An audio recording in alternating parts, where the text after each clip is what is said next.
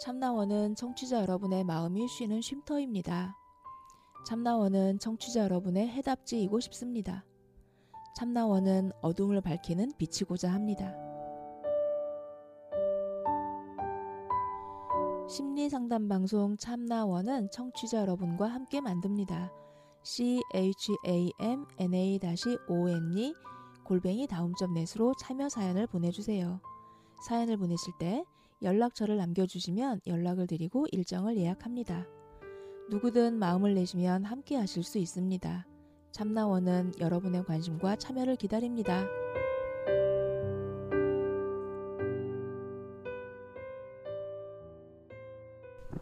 네. 오늘은 이제 명상에 대해서 얘기를 해보는 건가요? 그렇죠. 음, 명상 그리고 이제 더 구체적으로는 호흡 명상.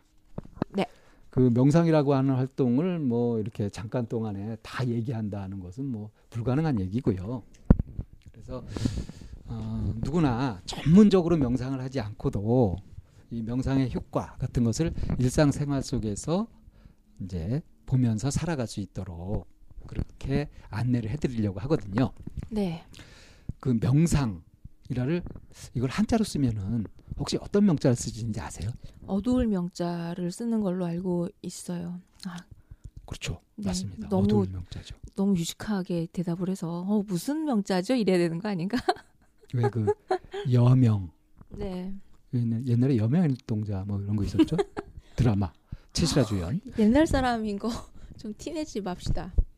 우리 어차피 참나온 들으시는 분들이 옛날 분들 많아요. 좀 연세 드신 분들이 많이 들으니까. 근데 이 사람들이 명상 그러면 어, 밝은 명자 쓰는 거 아니야? 네, 그렇게 생각을 밝게 하는 거 아니야? 어, 이렇게 네. 이렇게 이제 착각을 하실 수 있는 분들이 있는데 네. 어두울 명자를 쓰고요.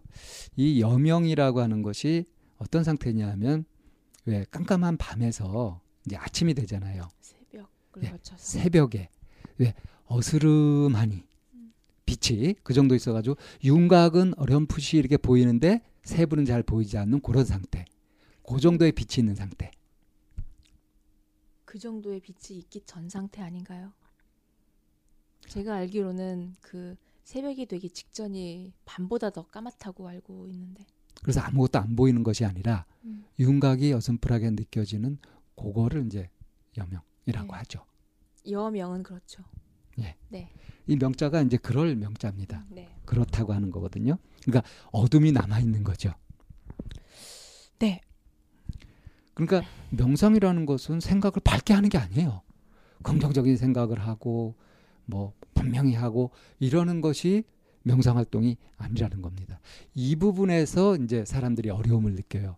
왜냐하면 어렸을 때부터 학교 가면은 이제 똑똑하게 판단하고 구분하고 구별하고 하는 것들을 배우잖아요. 네. 어느 게 정답이고 어느 게 오답인지 이걸 알아야 되고 생각을 분명히 해야 되고 결정을 분명히 해야 되고 의사를 분명히 밝혀 뭐 이런 식으로 뭔가 뚜렷하고 분명하게 하는 것을 요구받다 보니까 네. 그렇지 않으면 바보가 돼요. 예1 더하기 1은 2인데 1 더하기 1이 왜 꼭 2여야 돼요? 라고 하면은 바보야. 무슨 엉뚱한 소리야 네. 뭐 그런 식의 취급을 받죠 네. 어떤 정답이 있고 그 정답을 모르면 안 된다 하는 식으로 네, 네, 네. 근데 실제로 세상의 존재들을 가만 있는 그대로 살펴보면 우리 인간이 갖고 있는 인식 체계 있잖아요. 이름 네. 붙이고 이게 뭐 책상이다, 의자다. 저거는 뭐 무슨 나무다, 무슨 나무다 뭐 하는 하면서 막 이름을 막 붙여놨어요. 네. 그걸 과학이라 그러죠. 과학이라는 것은 무슨 과학이라고 과냐? 분류를 하는 아. 이 학문을 그걸 과학이라고 하는 거죠. 음. 그래서- 약, 약속이라고 배워가지고. 약속이에요. 사실 약속일 뿐인 거죠. 네. 이걸 이걸로 부르기로 하자. 혼돈하지 않. 구분하기 위해서. 네. 그렇게 뭔가 이렇게 명확하게 밝혀가고 분명히 알아가는 것을 공부라고 알고 그것을 잘해야 된다고 하고 열심히 그렇게 했는데 이거는 생각을 그렇게 명확하게 하는 것이 아니라 어두침침하니 이도 아니고 저도 아닌 듯이 네. 생각이 있는 것도 아니고 없는 것도 아니요 하는 식으로 네. 애매모호하게 이제 그렇게 표현이 되다 보니까 이 명상이라는 말부터 일단 숨이 탁 막히기 시작하죠. 자 그런데 왜 이런 어두울 명자를 쓰느냐 하는 이유가 있습니다. 네. 그러니까 우리가 뭘 보게 될 때는 아, 뭐 저게 화분이다. 저거는 화이트보드다. 저건 전등이다. 하는 식으로 이름을 붙이고 그걸 알았다고 생각하잖아요. 네. 그러다 보니까 어떤 문제가 생기냐면 내가 저 대상에서 알았다 안다 하면 더 알려고 노력을 안 하게 되죠. 만약에 거기서 더 알려고 노력을 하는 액션은 뭐가 될까요? 어, 아예 전문적으로 그걸 연구할 필요가 있다든가. 음, 그러니까 내가 이렇게 알고 있는데 과연 이게 맞을까 하는 의문을 품는다든가. 음, 네. 그래서 나타나는 현상이 왜 부모가 자식을 평생 모르고 살죠. 자식도 부모를 평생 모르고 살아요. 일반화 시키지는 맙시다. 아, 이거 일반화 시켜도 됩니다. 아, 그런가요?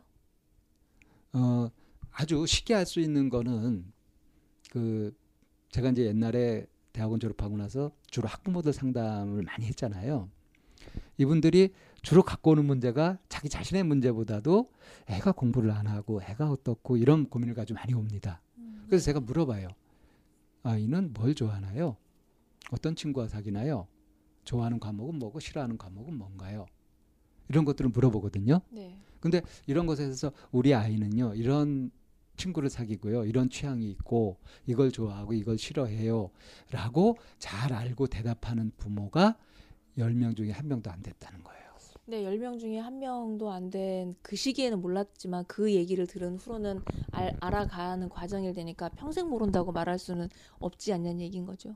그러니까 이런 계기가 없으면 음, 계속 그 습관대로 자기가 알고 있다고 착각하고 자기가 갖고 있는 선입견으로 그를 보면서 평생 그렇게 가는 거죠 평생 오해하고 사는 셈인 거죠 뭐 그러, 그런가요? 네. 그래서 지금 청취자분들 한번 가만 생각해 보세요. 내가 나를 알고 있나? 내가 가까운 내 남편을 또는 내 아내를 우리 아이를 또는 우리 부모님을 알고 있나?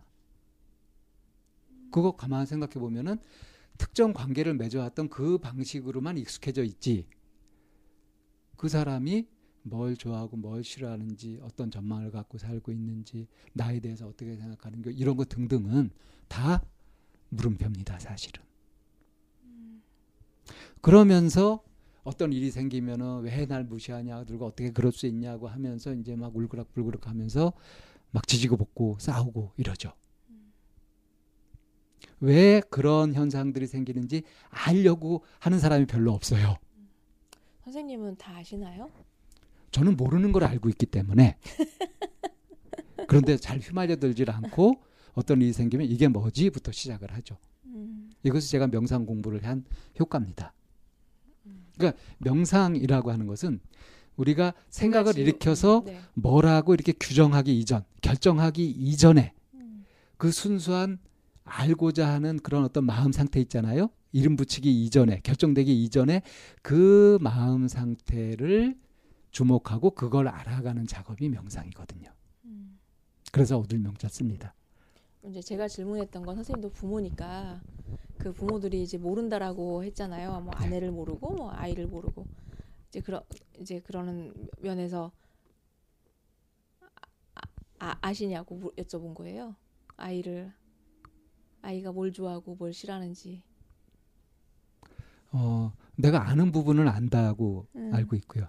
모르는 부분이 있다는 거를 늘 염두에 두고 있고 모르는 부분을 알고 싶어 하죠. 그렇죠. 누구나 다 그런 거 아니겠어요, 사실은.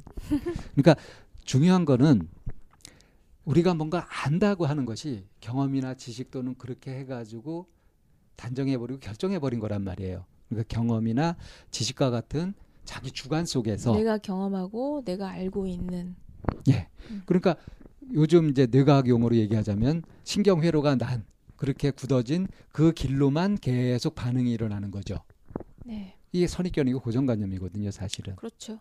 그래서 세수를 세부대에 담지 못하고 지금 벌어지고 있는 일들을 있는 그대로 알아서 창의적으로 대응하지 못하고 늘 하던 식으로 습관대로 이렇게 끌려가게 된단 말이에요. 네. 그러니까 이렇게 해서 수많은 생, 문제들이 생기고 문제를 풀 수 없게 되기 때문에 이걸 해결하려면 어떻게 해야 되냐면 처음으로 도, 돌아가서 이거를 규정하기 이전에 선입견을 가지기 이전에 그 순수한 마음 상태를 알아차려야 되는 다시 거죠. 알아차리고 회복해야 되는 거예요. 음. 그래서 명상 공부는 내가 안다 하는 생각을 갖고 들어가는 것이 아니라 정말 이게 뭘까 하는 의문을 가지고 들어가는 공부죠. 그러니까 사물을 내가 갖고 있는 주관 체계, 어떤 경험 체계, 인식 체계 이런 것에 꿰어 맞춰 가지고 분류하는 것이 아니라 정말 이 사물을 있는 그대로 알아보고자 있는 그대로 보고자 하는 그게 이제 명상이라고 할 수 있습니다. 있는 그대로 보기 연습이죠.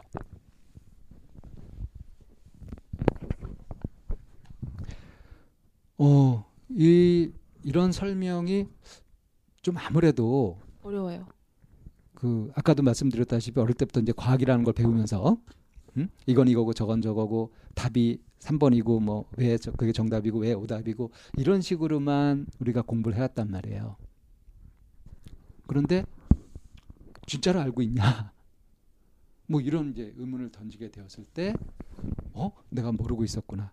제가 자주 드는 예지만 대학 들어가 가지고 학점 딸라고 수학 과목을 들었는데요.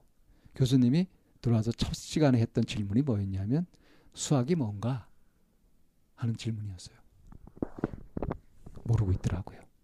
한 60여 명 됐는데 아무도 대답을 못 했었어요. 그러니까 반쯤 물어보고 나서 질문이 너무 어렵나 하더니 그러면 이제 다른 쪽에서 질문을 시작하는데 덧셈이 뭔가 더하기가 뭔가 이걸 질문했어요. 그것도 아무도 대답을 못했어요. 그러니까 이제 나름 수제라고 자부하고 있던 사람들이 모여가지고 어? 수학은 자신 있다고 십수년간 해왔다. 어? 그랬는데 수학이 뭔지 모르고 심지어는 더하기도 뭔지 모른 채 뭔가 해왔다는 것이 놀랍잖아요. 그러니까 뭔가 좀 억울하다는 생각이 들었던 한 학생이 용감하게 교수님 더하기가 뭡니까 설명해 주십시오. 그랬어요. 네. 야, 그랬더니 이제 이분이 수학적으로 그걸 갖다 쭉 푸는데 그 넓은 칠판을 갖다가 두 번 반을 썼다 지웠다 하면서 딱 하더니 이것이 더하기다라고 딱 하더라고요. 한 30분 설명하셨던 것 같아. 선생님 되게 행복한 분이시네요. 그 되게 행복한 분이시네요 하면서 느껴지는 살짝 그 미묘한 그 감정은 뭘까요? 사실은 그런 의문을 갖고 있어도 질문할 곳이 없고요. 그런 질문에 대답해 주는 사람이 별로 없거든요. 그래서 평생 살면서 그거를 한 번도 겪어보지 못하고 우리는 눈 감고 죽거든요. 그러게 말입니다. 네. 그런 면에 선생님 행복한 분이시라고. 음, 제가 이렇게 행복할 수 있었던 것은 제 마음이 살아 있었기 때문이겠죠. 왜요? 정말로 알고 싶은 마음. 에? 그건 뭔 소리야? 전 진짜 궁금했거든요. 그 더하기가 뭔지 설명해 달라고 한 학생 선생님이었어요? 아니요, 저 아니었어요. 근데 그러니까 수업 시간에 그런 일이 있었어도 거기 있는 그런 60여 명의 학생들이 다 나와 같은 느낌을 받고 충격을 받고 명상에 눈 뜨게 되고 이렇게 됐느냐? 그렇진 그, 않았어요. 그로 인해서 명상에 눈을 뜬 건 아니셨잖아요. 어, 명상이라는 활동을 바로 들어간 것은 아니었죠. 네. 나중에 삶을 삶의 과- 궤적 안에서 그런 활동 그런 것들이 명상으로 이렇게 흘러 들어갈 수 있어서 그거를 다시 재설명할 수 있었던 거지. 아, 그것도 그런 경험이었구나. 네. 그 중요한 계기였구나. 네네. 하고 좀 그렇게 지나서 알게 되는 거죠. 예, 된 거죠. 그 당시는 굉장히 쪽팔리기도 하고 충격적이었었어요. 그러니까 내 내 자만심이 내가 그래도 뭐 잘하잖아 했던 것이 아주 무참하게 밟혀버리는 순간이었거든요. 음, 예, 아무튼 음. 있는 그대로 본다는 것이 사실은 그렇게 만만치 않다는 거. 여기에서부터 이제 명상이라는 공부가 시작되는 그러니까 거죠. 선생님이 말씀하셨던 거는 수학이라는 수학이라는 무엇인가, 음. 덧셈이라는 거는 무엇인가라고 하는 그 질문이 아주 원초적인 질문인 거잖아요. 가장 사실. 기본적인 질문이잖아요. 네, 그리고 원초적인 거를 다른 한편으로는 우리는 깊게 생각하면서 알지 아, 생각하면서 살지 않았던 거죠. 어. 그러니까 그래서 내가 네. 이미 수학이라는 소리를 익히 들었고 덧셈을 평생 살면서 굉장히 오랜 시간 동안 해왔음에도 불구하고 어려운 문제도 잘 풀고 네 그거에 내가 질문할 수 없는 걸 보니 아 내가 알고 있다고 하는 것이 다 아는 게 아니었구나라는 거를 알아차리게 됐다는 거잖아요. 그렇죠. 네. 엄청나게 충격이었죠. 네. 수학하면 자신 있었는데. 네. 그러고 보니 그것뿐만이 아니라 굉장히 많은 부분에서 있는 그대로 본다고 하는 것도 결국에는 그냥 내가 가지고 있는 경험치, 내가 가지고 있는 지식으로 보는 건 거지. 내가 들었던 걸 갖다 앵무새처럼 네. 되풀이한다든가. 네. 그것이 가지고 있는 아주 본질적인 그 뒷면에 있는 그 있는 그대로 보는 거는 내가 살면서 하지 못하고 왔더라. 간혹 이제 그런 것에 공- 관심을 가지고 나는 누구인지 어떻게 살아야 될지 뭐 이런 고민을 이제 심각하게 얘기하려고 치면 네. 어떤 대답을 듣게 되나요 세상에서 먹고 살만 한가 보다. 그러든지 누구나 그때는 다 그래 근데 그거 너무 심각하게 생각하지 마라 너무 하면 상한다 뭐 이런 식으로 그 누구도 명확한 대답을 못 해주죠 네. 그런데 그런 명상은 그리고 그런 것을 넘어서 정말 주관을 넘어서서 있는 그대로 보는 공부다 음. 자기 입장을 떠나는 공부다 이렇게 얘기를 하면 굉장히 어렵게 느껴지고 막연하단 말이에요. 그럼 실제로 어떻게 하는 거냐? 어떻게 해야 있는 그대로 할 수 있느냐? 하는 의문이 당연히 생기겠죠. 네. 자, 어떻게 하느냐? 이건 분명히 말씀드릴 수 있습니다. 말씀해 보세요. 분명하게. 분명하지 않게만 해봐 그냥. 하지 마라. 평가하고 판단하고 선택하고 그런 걸 하지 말고 그냥 지켜봐라. 이게 방법이죠. 음, 제가 사람들을 만나면서 얘기하는 걸 이렇게 가만히 들어보잖아요. 평가하고 분석하고 판단하는 말을 빼지 않고는 대화가 안 돼요. 그러니까 말입니다. 네. 그래서 그런 대화들이 다 쓰레기잖아요. 그래서 왜 이 사람은 말을 할 때 평가를 하고 분별을 하고 판단을 하면서 말할까 하고 그 사람이 말하는 걸 가만히 봤어요. 음, 그랬더니 중요한 걸 발견했어요. 그게 뭔가요? 입장을 떠나지 않고 얘기를 하기 때문이에요. 우물한 개구리. 네. 자기 입장에 갇혀 있죠. 네. 내가 끼고 있는 이 경험이라는 안경이 너무 훌륭한 거고 음, 내가 알게 된 그 지식이라고 하는 그 나의 외투가 너무 훌륭한 갑옷이라고 하는 생각에 그거를 벗어낼 수가 없는 거예요. 그것이 고집이 되고 네. 고정관념이 네. 되고 그렇게 굳어버려서 네, 네. 참 많은 것을 사실 놓치고 살고 있는데 그런 줄도 모르고 그렇게 살고 있죠. 네. 그런 거 보면 참 안타깝지 않으세요? 불쌍하지 않아요? 음, 어, 그 사람이 안타깝진 않아요. 왜냐하면 자기는 그렇게 무장하고 살기 때문에 자기가 다칠 일은 없어요. 그런데 그 평가의 대상이 되는 그 판단의 대상이 되는 분별의 대상이 되고 있는 그 사람은 정말 내가 이 왜 개구리가 내가 던진 돌에 개구리가 맞아 죽을 수 있다고 음, 그 사람이 던진 그 독화살에 그 주변이 초토화되고 있는 그 사람들이 안타까운 거지. 결국 그거는 그 사람한테도 해로운 일이잖아요. 뭐 그렇죠. 근데 이제 그렇게 죽어 넘어지는 걸 보고 그 사람은 더 단단한 경험의 안경과 더 튼튼한 외투를 사서 입죠. 니들이 못 나서 그래. 네, 이러면서. 네. 요즘도 그런 사람이 있나요? 선생님이 우물한 개구리예요. 너무 많아요. 이 평가하고 선택하고 결정하고 단정 짓지 말고 그냥 있는 그대로 지켜보라. 이름 네. 붙이지도 말고 네. 그냥 있는 그대로 지켜보라. 이거를 조금 이제 고급스러운 말로 하면 왜 이것을 팔품이라고 하는데 어, 행주 좌와 어묵 동정. 이 여덟 가지 상황에서 다 지켜보라는 거예요. 그거에 딱 어울리는 인물이 있는데요. 갑자기. 행주 좌와? 좌와. 음, 그러니까 다니거나 머물거나. 네. 앉아 있거나 아, 서 있거나 누워 있거나. 아, 누워 있거나 응. 어묵 동정. 동정. 말을 하고 있거나 음. 침묵을 지키고 있거나 음. 움직이거나 음. 정지해 있거나 그럴 때 어떤 어떨 것 같아요 모습이? 굉장히 품이 있어요. 행주 자와 어묵 동정에 계속 살피고 있으면 알아차리고 있으면 품, 정말 품위가 이렇게 나와요. 그래서 네. 그 이 부처님이 깨닫고 나서 먼저 다섯 제자들한테 네. 가가지고 그들을 깨닫게 하잖아요. 네. 그 중에 막내인 그 아사지 비구라는 사람이 이거를 탁 명심하고 행주자 어묵동정에 자신을 살피는 이거를 탁 명심하고 딱 길을 걷고 있을 때 그 걸음걸이에 반해가지고 온 사람이 있었어요. 음, 네. 그럴 수 있을 것 같아요. 그 걸음걸이를 보고서 저 사람은 진짜다. 근데 저는 그 걸음걸이에 반해서 온 그 사람이 진짠데요. 어, 그가 그 10대 제자거든요. 목걸련 살이자. 대단한 그거를 알아볼 수 있는 것도 구하는 마음이 있었죠. 네. 네. 그 사람이 더 아름다운 사람이란 생각이 들어요.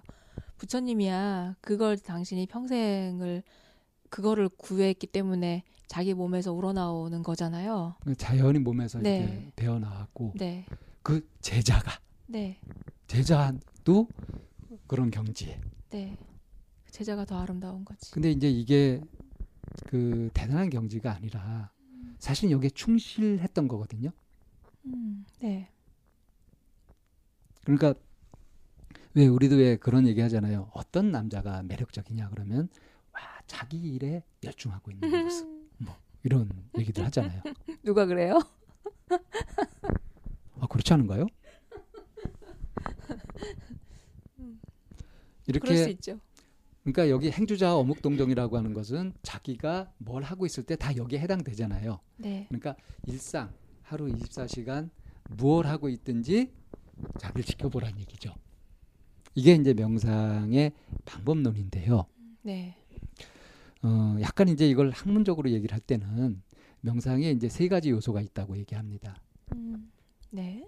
그러니까 명상에서 대상으로 하고 있는 거 이렇게 살피고 할 때 어, 그 관리 대상으로 삼는 것이 세 가지가 있는데 그게 뭐냐면 우선 몸을 조절하는 거예요. 몸을 다스리는 거예요. 음, 네. 아무렇게나 생활해서는 안 되고 뭐 규칙적인 생활 뭐 이런 것들을 하면서 몸에 무리가 가지 않게 그렇게 하는 거죠. 이거를 조신이라고 합니다. 음, 몸을 잘 조율한다는 의미예요. 음. 그 다음에 이것과 못지않게 더, 더 근본적으로 중요한 것이 조심, 조심. 마음을 또 다스려가는 거죠. 조심하라는 얘기가 그 얘기인가요? 어, 글쎄요, 여기서 나왔나요? 이게 들뜨게도 가라앉게도 하지 않고 안정성을 유지하도록 그렇게 쭉 가는 거죠. 네. 요거를 잘 해가고 이 조식이나 또는 조심이나 이거를 해가는데 아주 필요한 방법으로 실천적인 것이 조식입니다. 음, 식 음, 설명해 주셔야 될것 같아요. 숨이거든요. 숨 네. 숨을 고르게 하는 거. 음, 숨을 고르게 하는 것으로서 이렇게 몸과 마음을 또 다스려가는 거죠. 그러니까 숨과 몸과 마음 이것이 명상의 크게 세 개 대상이면서 요소가 되는 거죠. 왜 우리 몸은요 자연 치유력이 있어서 막 이렇게 바쁘게 움직이면 숨 막 거칠게 몰아쉬고 하잖아요. 네. 산소 공급을 위해서 네. 그렇게 하죠. 그러니까 몸이 자기 조절 기능이 있는 거예요.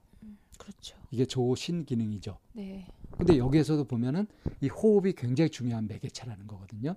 음, 그렇죠. 그 감정이 막 기쁘거나 슬프거나 괴롭거나 놀라거나 이렇게 할 때마다 사실은 숨이 계속 변하고 있는 거 아세요? 네, 네, 네, 그렇죠. 그렇죠. 네. 그러니까 이 숨이라는 것은 몸을 조절하는데도 아주 필요한 매개체고 또 마음 우리가 알아갈 수 있고 마음 상태에 따라서 변하는 거 아주 네. 바로바로 아주 그 정밀한 센서처럼 마음 상태를 알려주는 것이 바로 이 숨이거든요. 네.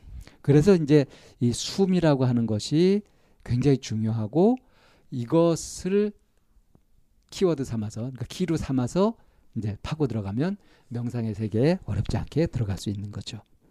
그러니까 결국 명상을 통해서는 자기를 선입견이 아니라 고정관념이 아니라 있는 그대로 사실대로 알고자 하는 것인데 그렇게 하기 위해서 필요한 것이 몸과 마음가짐을 가지고 진짜 궁금한 것을 파고 들어가는 그것이 필요한데 이게 머리로 들어가는 게 아니란 말이에요. 네. 이럴 때 마음으로 들어가는데 이때 이제 아주 유용한 그 안내 수단 길잡이라고 할까 하는 것이 호흡이라는 겁니다. 네. 그러니까 자신을 살필 때 가장 기본이 되는 것이 호흡이고요. 음. 이 호흡이라는 것이 들숨날숨이잖아요, 사실은. 네. 근데 들이쉬고 내쉬지 못한다든가 내쉬고 나서 들이쉬지 못한다든가 이게 뭐죠? 죽음이죠. 네. 아, 네, 네, 네. 끝나는 거예요, 그냥 삶이. 음. 그러니까 숨을 쉰다 못 쉰다 하는 것은 생명이 왔다 갔다 하는 거죠. 네. 생명은 이 숨쉬기에 달려 있다. 음. 그러니까 이거 가장 기본적이고 중요한 활동인데 사람들이 숨을 이렇게 잘 쉬어야 되고 숨을 의식하고 숨이 중요하다고 평소에 그렇게 생각하지 않고 살죠. 네. 그러다가 언제 아, 숨이 소중하구나 하는 걸 느끼죠. 그렇게 다급한 상황에 닥쳐봤을 때. 요즘 사람들이 그걸 느끼고 있는 것이 미세먼지가 그래서 공기가 막 이제 나빠지고 이렇게 되니까 네. 이제 맑은 공기의 중요성 같은 것들을 여기고 느끼죠. 네. 그리고 이제 남자들은 군대 가가지고 화생방 훈련 한번 하면 그 가스질 들어가가지고 이제 방독면 벗고 한번 그 그거 한번 마셔보면요 숨이 이렇게 중요했나 하는 거를 그때 아주 처절하게 느낍니다. 음. 그러니까 숨을 마음껏 쉴 수 없는 그런 상황이 되어서야 이제 숨이 소중함을 알게 되죠. 왜 네. 비닐봉지 같은 걸로 해가지고 이렇게 목에 탁 묶어두면 5분 내로 죽죠. 아, 네. 끔찍합니다. 음. 먹, 먹, 뭐 먹지 않는 거야 뭐몇 달간 단식을 하고도 살아나기도 하고 그러는데 숨 못 쉬면은 그냥 바로 즉사거든요. 네. 그래서 이 숨이라는 것이 내가 살아있는 존재할 수 있는 가장 기본이 되는 조건이면서 또 이 숨이 몸과 마음과 아주 밀접한 연관이 있기 때문에 숨을 잘 살피게 되면 그러면 자기 자신을 있는 그대로 볼 수 있는 그런 길잡이로 숨을 쓸 수 있다는 거죠. 그래서 영화에서도 고문을 하거나 막 괴롭힐 때 숨을 못. 쉬게 예, 하는 그런 그 공포심이 내가 죽을 수 있다라고 하는 이 그런 공포심이 몸과 마음을 다 틀어 놓으니까 결국에는 원하는 걸 얻게 만드는 이렇게 되나 보죠. 예, 그렇게도 되고 또 잠 못 자게 하는 고문도 하잖아요. 아, 그렇죠. 그 그렇게 됐을 때 정신 이상이 보통 오거든요. 음, 네. 그만큼 예, 아주 우리 삶에 밀접한 것이 숨입니다. 음, 네. 그래서 이제 명상 일반에 대해서 소개를 드렸고 이제 다음 시간에는 시간에는 호흡 명상, 음, 숨을 가지고 하는 명상을 소개를 해 드릴게요. 네, 그러면 다음 시간에 호흡 명상으로 넘어가 보겠습니다.